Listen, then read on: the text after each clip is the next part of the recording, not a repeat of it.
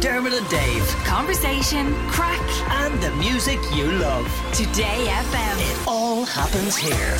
Today FM. Now our next guest, our next guest has appeared in the likes of Finding Joy, Ballykissangel, 24, Cars 2, and of course he's on our screens at the moment in Andor, the new Star Wars offering from Disney Plus, which is absolutely brilliant. Uh, he's in a new play as well as touring Ireland. It's called Solar Bones, and his name is Stanley Townsend. Hello, Stanley. Greetings and salutations.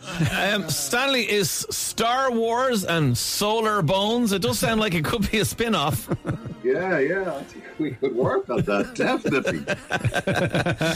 Uh, really, really enjoying Andor at the moment. Uh, I think it's one of the best things I've seen. I was always a big Rogue One fan. That was my favorite Star Wars movie, and this is right along those lines.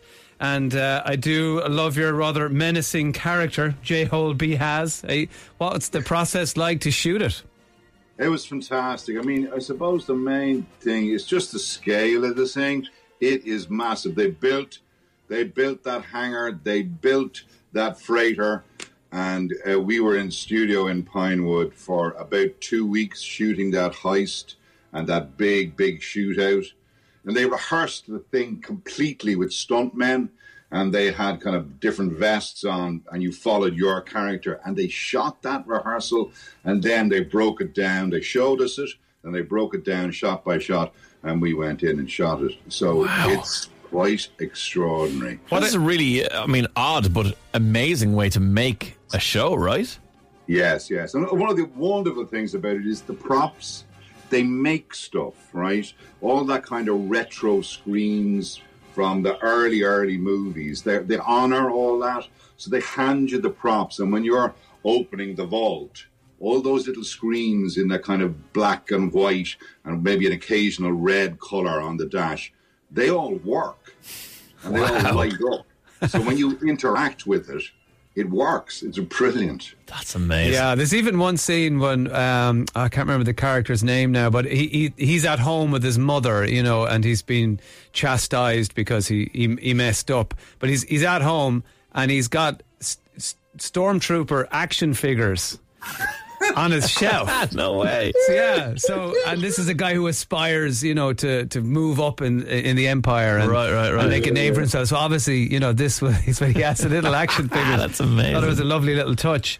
Um, but yeah, I mean, was there a moment when you're on set and you think, oh, this really feels like Star Wars? Was it a was it, as you say, having the props in your hands, or, or, or your your costume, or what was it that Yeah, that sang Star Wars to you?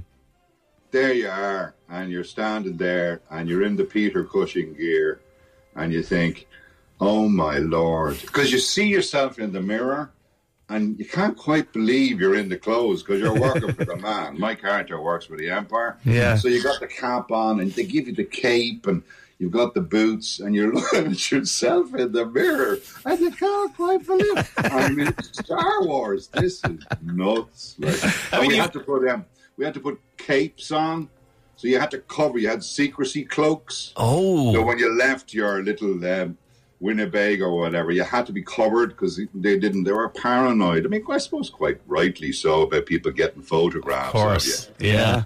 Yeah.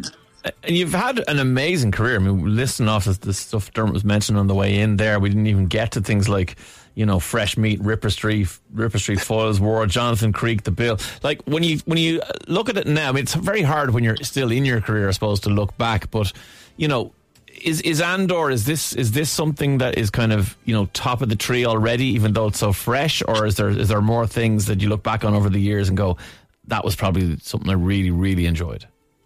Well, I mean, I think as far as profile is concerned, this has got to be the biggest, and and because it's such an iconic piece in your head and in your life and in the culture, to be part of it. I mean, the other thing they do is they put you in the clothes and they bring you into this massive kind of circular room that has cameras, maybe 500 still cameras around, and you stand with your arms slightly out, and they take, I don't know how many photographs they take of you, but all these cameras go off, And so they can make figures of you, they can put you in in post, they can animate you. God. I mean, it is extraordinary what these guys are. Stanley, up you could be a Star Wars figure at some point. Man. That's like the greatest. I'm working on this thing called Chaos for um, for Netflix now, going forward. I tend to look forward as opposed to back. Um, working for Disney, they call that working for the mouse. Right.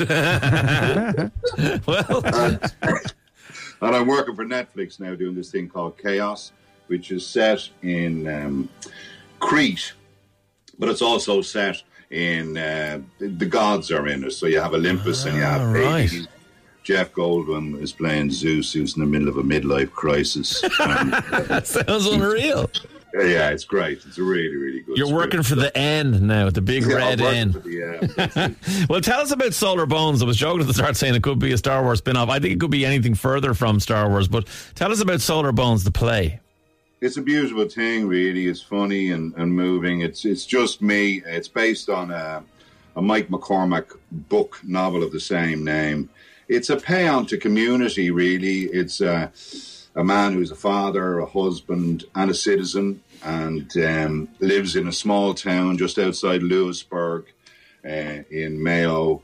And he's um, it's it's a haunting really he doesn't realize that he's dead and he's trying to work out what is going on he's in his kitchen he feels slightly weird slightly different he knows he's been alone for a long time and you're thinking maybe this guy has dementia maybe he's institutionalized and then you gradually start to realize actually no this guy is a ghost who's haunting his life. So it's atmospheric. It's set on the 2nd of November. So we're coming up to that time of ghosts and ghouls. Yeah. And it's, yeah, it's a kind of paean to community, love, family, and citizenship, really. And it's a one man show, right?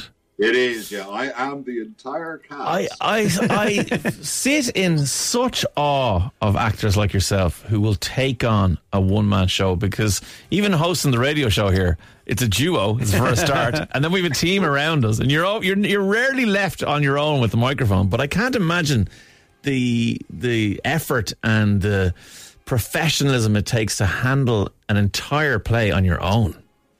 Well, I mean, there is a team. You know, there's a fantastic team of people around you. Um, the, there's the writers, the director, you know, the, the the the technical guys. But you know, when you stand on the edge of the stage and you think, right, okay, here we go. Don't look up at the mountain. Just take it one piece at a time. And launch, and, off away you go. You know, Yeah. it's, it is. You know, there's no doubt about it. My head was melted trying to learn it you know, but it has come now.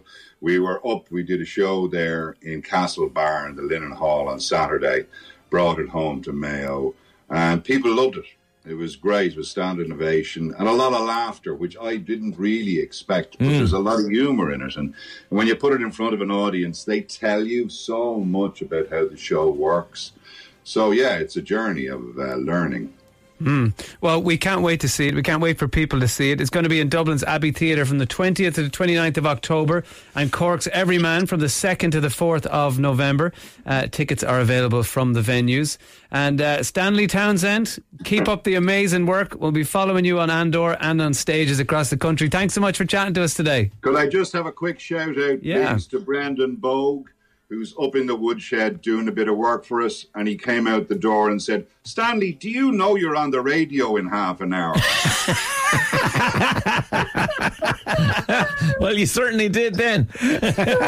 Stanley, Thanks, thanks, so much. All the best. Dermot and Dave. Weekdays from 9 a.m. Today FM.